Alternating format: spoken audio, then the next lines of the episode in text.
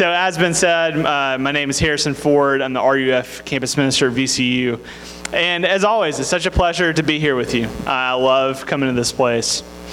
And I'm so excited because I actually get to spend this Sunday and next Sunday with you too. And so, what I want us to do is actually, uh, both sermons are going to tie into each other. But let me explain a little bit first. So, uh, my son is two years old. And when he was younger, most of the developmental markers for his growth regarded height, you know, height, weight, things like that.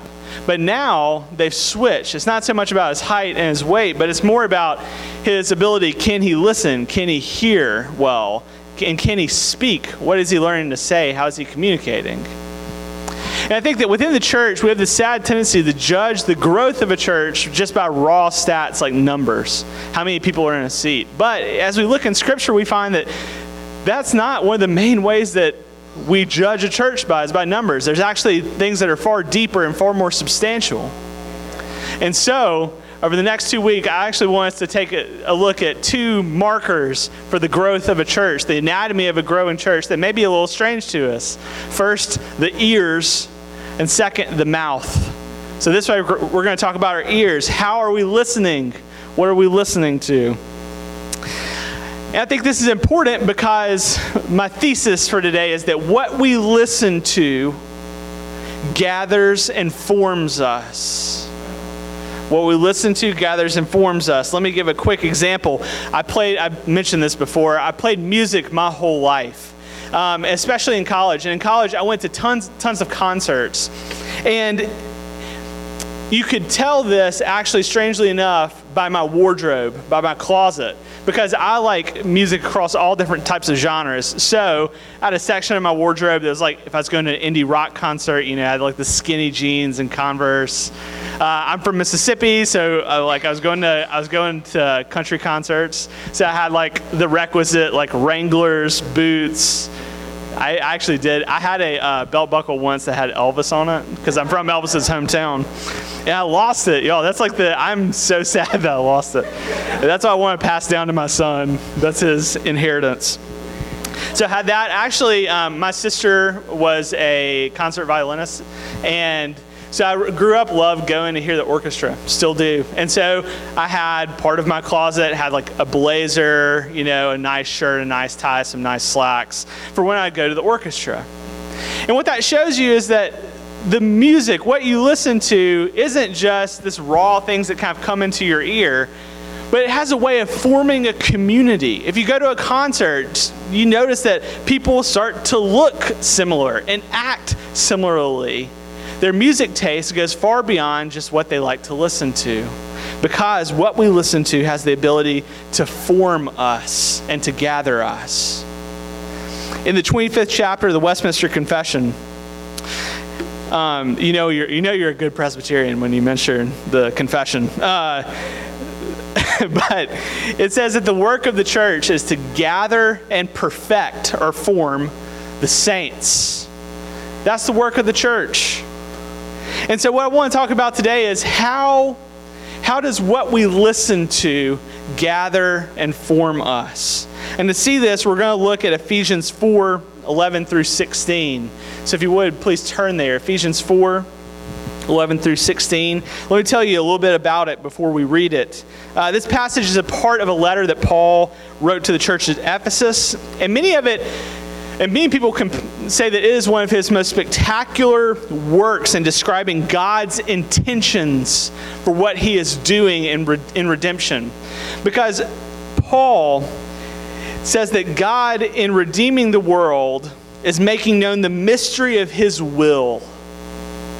What's the mystery of his will? To unite all things in heaven and in earth in Christ. The mystery of his will is unity. So, in other words, in Jesus' work of redemption and restoration, God is bringing together all the things that the fall tore apart. And then Paul goes on to say that this unity, this work that God is doing, will be most vividly seen and carried into the world through Christ's bride, the church us. Amen? So, with this in mind, let us read today's text Ephesians 4 11 through 16. And he gave the apostles, the prophets, the evangelists, the shepherds, and teachers to equip the saints for the work of ministry, for building up the body of Christ, until we all attain to the unity of the faith and the knowledge of the Son of God, to mature manhood, to the measure of the stature of the fullness of Christ so that we may no longer be children, tossed to and fro by the waves, and carried about by every wind of doctrine and human cunning, by craftiness and deceitful schemes. Rather, speaking the truth in love, we are to grow up in every way into Him who is the head, into Christ, from whom the whole body, joined and held together by every joint with which it is equipped, when each part is working properly, makes the body grow so that it builds itself up in love. Amen. Let us pray. Our Father, we thank you for your word, and we thank you that you are, you have done, you are in Christ and in your gift of the Holy Spirit, bringing together all of the broken things. Father, we pray that you would show us how you're doing that in the world, but also in our own hearts and in this congregation and in this city of Richmond. We ask that you would help show this to us in your word and that you would apply it to our hearts through your Holy Spirit. We ask this all in Christ's name. Amen. So I want to submit to you in this text that in this text we see three things a problem, a solution, and a result. A problem, a solution, and a result. So let's start with the problem. The problem is disunity. And you don't actually read that word in the text, but you see it in between all the words because it's in the context with which Paul writes this letter. You see, we live in a world that is marked by separation and disunity. We see it at the global level in conflicts between nations and people groups. We see it in the United States according to race, social class, political division. But we also feel this division personally in our workplaces, in our families, even in our churches. But this isn't a new phenomenon. This is not something that has uh, just happened, but rather we see it goes all the way back to the beginning of time. This has been true since the Garden of Eden. Right? We think at the heart of Satan's attack on God's creation is division and separation. It's the result of sin. We see that after Adam and Eve rebelled against God, they're separated from Him. There exists this new chasm between humanity and between its creator. But then, not only that, they're separated from one another. Notice the, the spat that starts to happen after the fall. God comes and, and Adam says, It's her fault. She did this to me we see that they're separated from God, but as a result, they're also separated from one another. And this effect spills over to all of their children. As we see, as Genesis goes on, things get worse and worse. Murder enters into the picture. And then it gets worse. Division and separation becomes an integral part of the fallen DNA. And because the church is made up of sinners, saved by grace. It means that this church, any church, which is supposed to be an outpost for the reconciling work of Jesus, will be threatened with disunity. This word doesn't come up explicitly in the text, but like I said, we can read it in between each word. Let me get some context for this. One thing that would bring disunity is false teachers. Paul addresses this in Acts 20. So, in this part of uh, the book of Acts, he's actually addressing the Ephesian elders, the people to whom he would later write this letter. And he says this Pay careful attention to yourselves and to all the flock. I know that after my departure, fierce wolves will come in among you, not sparing the flock. And, and from among your own selves will arise men speaking twisted things to draw away the disciples after them. False teaching threatens to create disunity in the church. But another threat comes from the tendency that we have to build cults of personality around strong leaders. Even people that are leading faithfully, even people that don't want these cults of personality built around them. We see this happen at the church at Corinth. Paul is the one that planted the church, and then another leader, Apollos, comes and he waters. He grows the church. But what happens is the church separates into two factions. One says, I follow Paul, another says, I follow Apollos. Now you have to understand, both of these guys were faithful leaders of the church. They did not want this to happen, but it naturally did. Why? Because separation and disunity are in our fallen spiritual DNA. So, false teachers, cults of personality, these are two things that can cause division. But there's one that I believe we feel particularly strong in our cultural moment in where we live in the United States, and that is the threat. The, hear, hear me say this right the, the beauty and the benefit, but also the threat of cultural, cultural diversity. Because cultural diversity brings up an opportunity for people to try and separate into groups and into factions. We see this at the church. So the church at Ephesus was, Ephesus was outside of Israel. They were in a Roman province, but the church was largely made up of those who were culturally part of the Jewish diaspora. They were mostly Jews living in the midst of Gentiles. And historically, in the early church, this diversity resulted in cultural clashes as Gentiles were converted and became a part of the church, as they entered into something that had previously just been Jewish. We see this illustrated throughout the New Testament with um, the problem, what's called the Judaizers. These were people who taught that in order for someone to be right with God, you had to follow all of the Old Testament rules and regulations. You had to adopt the Mosaic law. You had to adopt the Jewish cultural practices.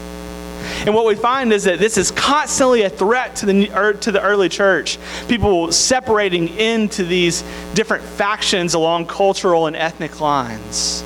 Now, culture is great, ethnicity is great, but there is a tendency for it to overreach the unity that God has called us to. And so we see there, there are all these threats of disunity that are fundamentally rooted in this people paying more attention to something other than the Word of God, paying greater attention to the words of a false teacher, paying greater attention to the words of a good teacher with a strong personality, paying greater attention to your own culture than to what God has called you into in the church. And Paul shows the effects of this in verse 14. He describes it as spiritual immaturity. He says it's like being a child tossed to and fro by the waves, carried about by every wind of doctrine, by human cunning, by craftiness and deceitful schemes. I think we can recognize that this isn't just a problem that existed in the early church. We have the same problem today, don't we? Look, we have the tendency to try and turn up the volume on things like cultural narratives, on the opinions of our family and our friend, on the, on the strong teaching of a good leader. And the problem is when we turn the volume up on that, we consequently turn the volume down on the Word of God in our minds. And because what we listen to has the power to gather and to form us, we become people that are gathered and formed into something other than the image of Christ. There are many examples of this. But I think the one that is the pink elephant in the room is politics. It gets worse every day. So much so that I recently heard a commentator said that there's an emerging red Christianity and blue Christianity. Now, please hear me say this politics are important, right? We should keep abreast of what's going on. We should be involved. We should vote. Politics are a way in which we can work for the common good of our community and love our neighbor. Politics are good.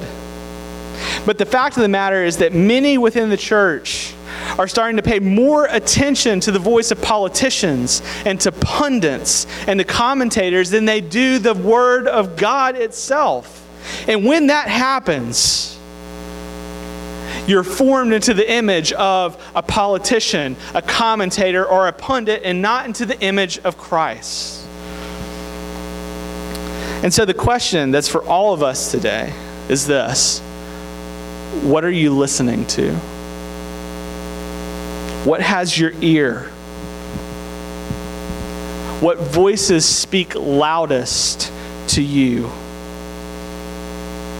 Is it the opinions of people on your social media feed? Is it, is it the expectations of an employer? Is it the, the respectful or disrespectful words of a parent or of a friend? Is it a writer, a speaker, even a pastor? What threatens to speak louder than the Word of God to you? And once you identify that, the next question is this Does that voice form you more and more into the image of Christ? Does it encourage you to love God and to love your neighbor or even to love your enemy? Or does it form you into something other than that? The reality is that if any of these voices that are in our heads take primacy over the Word of God, they will result in a church that is not united, but that's split up into factions and groups. So if the threat is disunity, what is the solution? And it seems like the, the solution should be easy enough, right? It's rather than listening to these other things, listen more and more to the Word of God. Simple enough. But the question is this how do we do that? How do we hear God? How do we hear His Word? The reality is, for many of us, when we hear that you know we need to start paying more attention to the word of god we start to think of okay you know what i'm going to google i'm going to start a new bible reading plan i'm going to google what's the best way for me to get through this bible in a year we started to set our alarm clocks a little bit earlier in the morning so we can wake up and spend more time with god you know we have this uh, kind of instagram image in our mind where like the bible's open and it's marked up with all these different markers you know, Hillsong's playing in the background. Chip and Joanna Gaines are there. and actually, you know, this this is like a good tendency, right? Like we all we I'm to just say we should all spend more time in the word of God in our individual lives. But I want you to think back to the overarching theme of what Paul is talking about in Ephesians. He's saying that God is gathering individuals into a society, a new community, a kingdom known as the church. And these people are going to be the representatives to the watching world of their king, Jesus. So, yes, while it is important that we spend more time in the Word in our individual lives, it is equally important that we spend time in the Word together as a community. Because we all have blind spots. We all have weaknesses. We need our brothers and our sisters in Christ. We need leaders, people who can help us be formed into the image of Christ by His Word. So, Paul says in this passage there are two ways that this happens. We listen to the Word of God as it's spoken to us by the elders of the church and we listen to the Word of God as it's spoken to us by our brothers and sisters in Christ. Let's look at that first one the elders of the church. So, Christ is the head of the church. But we see in verse 11 that God calls certain people to be his stewards to help lead the church on this earth. Now, there's some theological debates over this verse. Um, and we don't have time to talk about it right now. Uh, but basically, what our theological tradition says, and what I think is true, is that when Paul speaks here of the apostles, prophets, and evangelists, he's referring to offices, roles that cease to exist with the closing of the early church, with the apostolic age of the church. Now, again, I don't have time to defend that. So it's okay if you don't think that's right. Just talk to one of your elders here after I leave. um, so, okay, so there are these roles that are unique to that age of the church, but then it brings us to these two roles the teachers and the shepherds. And most biblical scholars say that these aren't actually separate offices, but they're one and the same. There should be like a hyphen between them a teacher shepherd, a shepherd teacher. And this is a way of describing the office of the elder. Now, I'm assuming you know your elders here. I've had the privilege of getting to know them. They're wonderful people. They're kind. They would love to get you to know you if they don't if they don't know you. What, let me ask you this question Why do we need elders? Why should we submit to their leadership? If we're being honest, submitting to leadership is not a thing that many of us like to do willingly. I don't. I'm somewhat of an independent person, sadly. But why do we need elders? Why should we submit to them? Look at verse 12. Elders equip the saints for the work of ministry and build up the body of Christ let me give you a, a little bit of an illustration. If the church were an orchestra, the elders would be like the conductor. Do you know what a conductor's role is?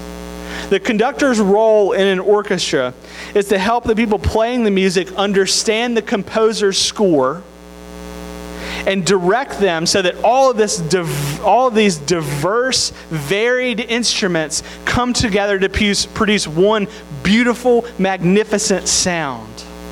I don't know if you've ever gone to, to listen to an orchestra before, but if you get there early, when you hear them all tuning up, it sounds like absolute chaos.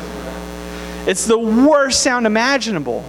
But then the conductor steps on stage and he has his little wand or stick, whatever it is. Uh, it sounds like I'm talking about a Harry Potter character. He has his wand, uh, and everyone comes to. And then it produces this beautiful sound that hits you right in your gut, and it can't help but move you. And Paul is saying that is what the role of the elder is in the church. I love being up here because this is this is the m- most diverse PCA church I get to preach in. I love it. It's wonderful. And the thing I love it is that all of us in this room come from such different backgrounds with such different experiences. We have such different personalities, different interests, different skills. The work of the elders as the church is to bring that all together. And so it produces one beautiful voice that proclaims the great love of our God to a watching world. You know, I think it's funny that we so quickly characterize our society and our time as being averse to authority. Most people say this about college students. I, I, hear this all the time, especially at churches where the congregation is a little bit older. They're like, oh, these college kids. They, just, they hate authority. They don't want anyone to tell them what to do. And maybe that's true, probably as much as any of us do. But I actually think we are all desperate for authority. We're all desperate for someone to tell us how to do this life well. Look, I call my I should call my parents more, but when I call them up now, it's like, how do I do this? How do I have a child? How do I have a home and it not fall apart? We're desperate for authority. If you look uh, on the top trending podcasts right now, the majority of them are self help. Are there someone trying to uh, impart expertise upon other people, tell you how to do something. If you, I, I was fascinated by this. Um, recently, I heard about someone who built their own house. They had no prior background in construction, built their own house just from learning how to do it off of YouTube videos. If, if you go on YouTube now, it's everyone telling you how you're able to do things. We're all in this society desperate for authority. And God is saying that He has given us, He has given some people authority so that the church might function and be more and more conformed to the image of Christ. So, my question for you is do, have you invited the elders of the church into your life? I, I realize that kind of sounds like talking about inviting Jesus into your life, but have you gotten to know them? This church is a wonderful size to make that happen. I go to a lot of churches that are a lot larger, and it just by sheer volume, it's harder to make that happen. But this is an ideal size in which everyone in this church can be involved in each other's lives and know the elders, and the elders speak directly into people's lives. God is saying that this is a good thing to do, and it's one of the ways in which we listen to the Word of God. But notice this we listen to it as is spoken by the elders of the church. But then also, notice what the elders do. The elders equip the saints, i.e., all of us, all believers, equip the saints for the work of ministry. So we listen to the Word of God through the elders, but we also listen to the Word of God, equally important as it comes to us from our fellow brothers and sisters in Christ. Look, the reality is if you are a Christian in here today, God calls you to speak His Word to your brothers and sisters. You have a part in the ministry of this church. When God created us, He created us with a fundamental desire for connection. First, with connection with God, and second, for connection with one another. God intended that His people bear His image to one another, not just before Him and as image bearers, we reflect God's holiness, His goodness, His kindness, His love, His justice to one another in a personal, relational context. But, again, the fall frustrates that. As we've talked about, the chasm of relationality isn't just between man and God, but it's between man and man. So, whereas God created us for connection, sin works towards disconnection. Now, I've seen this increasingly on the college campus. Um, I don't know if you're aware of this, but uh, people are talking more and more about there being an epidemic of loneliness on the college campus. I see this all the time at VCU. Uh, it's students who have a hard time just getting out of their room. They feel so profoundly lonely, even though they're surrounded by 35,000 people. But this has actually been something that's deeper than just the college campus. It's in our society in general. Uh, Vivek Murthy, who he's the former Surgeon General of the U.S. and is a popular speaker about public health. He said the most prevalent health issue in the country isn't cancer or heart disease or obesity, but it's isolation. So, my question to you today is this Do you have people in your life that can speak the Word of God to you? Do you have, I'm not, this is not being patronizing when I say this, because I'm asking myself this question. Do you have friends? Not just people you can play basketball with, not just people you can watch a movie with, but do you have friends that will speak hard but loving words to you? Do you have friends who, as it says in the passage, will speak truth in love to you? My friends, friendship is not just a kind of cherry on the top of the, of the cake of life, but it's essential to the very fabric of who we are. It's essential to our sanctification. Do you have those people? I recently I read a, an article in the Boston Globe, and um, I'm gonna. I don't usually do this, but I'm actually just gonna straight straight up read you part of it because it's so good. But it's this article where um, an editor had heard about this whole epidemic of loneliness, and so he charged a reporter to report on it. This is what the reporter says. He said, "I told the editor I'd think about it." This is how reporters talk when they're trying to get out of something they don't want to do. As I walked back to my desk in the newsroom, a distance of maybe 100 yards, I quickly took stock of my life to try and prove to myself that I was not, in fact, perfect for this story. First of all, there was my buddy Mark. We went to high school, high school together, and I still talk to him all the time, and we hang out all the. Wait, how often do we actually hang out? Maybe four or five times a year? And then there was my other best friend from high school, Rory. And I could genuinely not remember the last time I'd seen him. Had it been a year already? Entirely possible. There were all those good friends who feel as if they're still in my life because we keep tabs with one another via social media. But as I ran down the list of those I considered to be real, true, lifelong friends, I realized that it had been years since I'd seen many of them, even decades for a few. And by the time I got back to my desk, I realized that I was indeed perfect for this story. Not because I was unusual in any way, but because, but because my story is very, very typical. And as I looked into what it means, I realized that in the long term, I was heading down a path that was very, very dangerous. The thrust of that article goes in to talk about the health effects of not having friendship. It's actually terrifying to read. But I want to suggest to you it's not just the health effects of our body, but it's the health of our spirituality. I ask you again do you have friends? A marker for how you're growing in the Christian life is if you have people who can speak God's word to you. And a marker for how this church is growing is the same thing. Are you speaking the word of God to one another? Because look, Paul's saying here, it's not just that you hear it from the elders and the teachers and the pastors, you're hearing it from one another. So, church, how are y'all doing? I, have been here a lot, but I'm not among you in the day to day. I don't know. But it's something for you to consider. How is this church growing, and how might you grow in speaking the word of God to each other, into each other's lives? In closing, I want to show you what the result of this is. If you're a church that can increasingly learn to hear the word of God from its leaders, but also from one another, what does it look like? Was the result. And we see that in the passage.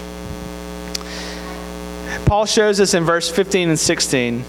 He asks us to imagine the church as a human body. Christ is the head, and united to him are all these diverse limbs and organs. And when they're unified by the love of God, all of these elements are working together as a whole to live and to breathe and to share the love that binds them together. In other words, the result of this is that the diversity that previously threatened to separate them now created a stronger and deeper and more sustainable unity.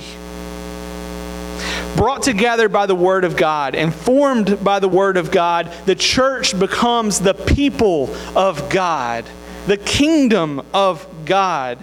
And as they do that, they are, they are a herald that is pointing to a coming day in which, as it says in Revelation, there will be a day in which a great multitude that no one can number from every nation, from all tribes and peoples and languages, standing before the throne and before the Lamb, clothed in white robes with palm branches in their hands, crying out in a loud voice Salvation belongs to our God who sits on the throne and to the Lamb. This is the result of growing and hearing and being formed and gathered by the Word of God. Church, if you desire this, then get the Word of God into your life more and more individually and as a community.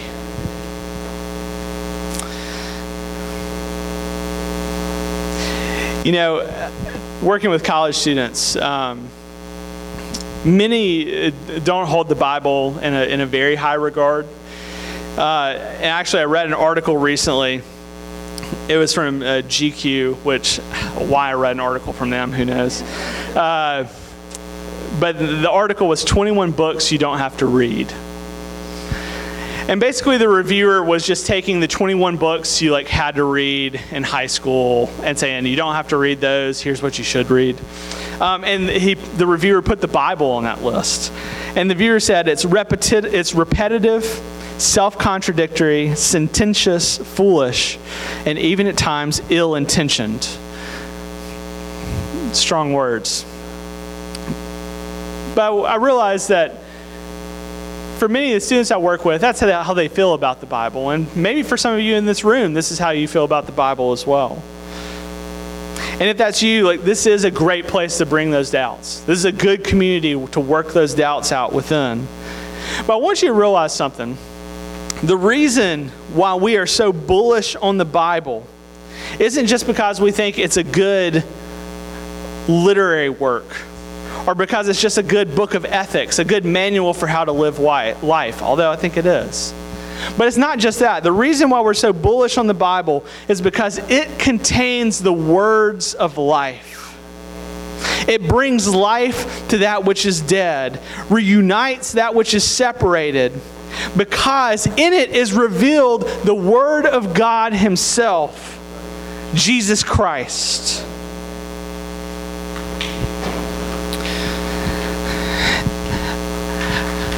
after I read that article, I, I, I read a lot of articles, if you can't tell. Um, but I read another article. This one was by a man named John Perkins. You might have heard of him. He's a great activist. He's uh, Mississippian, like myself. And he worked uh, for racial reconciliation and still does in Mississippi. He's doing some of the most incredible things. It makes me so proud. One of the few things that makes myself really proud to call myself a Mississippian. That sounded really harsh. Sorry. I, I have a love hate relationship with my home. Um, but he wrote this. He said, The problem of reconciliation in our country and in our churches is much too big to be wrestled to the ground by plans that begin in the minds of men. This is a God sized problem, and it's one that only the church, through the power of the Holy Spirit, can heal. It requires the quality of love that only our Savior can provide. The reason we believe that the Bible is words of life is because we recognize that it is in this book that we hear what John Perkins is talking about. That there's nowhere else that provides this. So, if we're a church that wants to be united, we need to come continually under the Word of God and let it do its work of unity. Because it's through it that we learn that everyone, regardless of race, political affiliation, age, ability, gender, regardless of all of that, every person is able to hear God pronounce over them through virtue of their union with His Son. Behold, you are my beloved child with whom I am well pleased. This is the word of our God. Let us pray. Our Father, we long to be a people who are united. Not just for ourselves, but we long to be a people who are united so that we can point to you, the great God who exists three in one Father, Son, and Holy Spirit. Father, we recognize that we can't do this ourselves. Uh, the, this, the momentum in our life is towards disunity because we're sinners. But we realize that with you there is much mercy and much forgiveness and much healing. And so, Father, we pray that through your whole through your word and by your Holy Spirit, would you heal us and make us a unified people? So that when people look at this church and all the other churches in our city in Richmond, they would note that that is the only place where there is true, real unity and love because it is a place that's brought together by the, your love. Father, would you help us to hear more and more your word of love as you've shown it to us in Christ and as you tell it, us about it in your word? And we ask that you do this through your Spirit. And we pray it in your Son's name. Amen.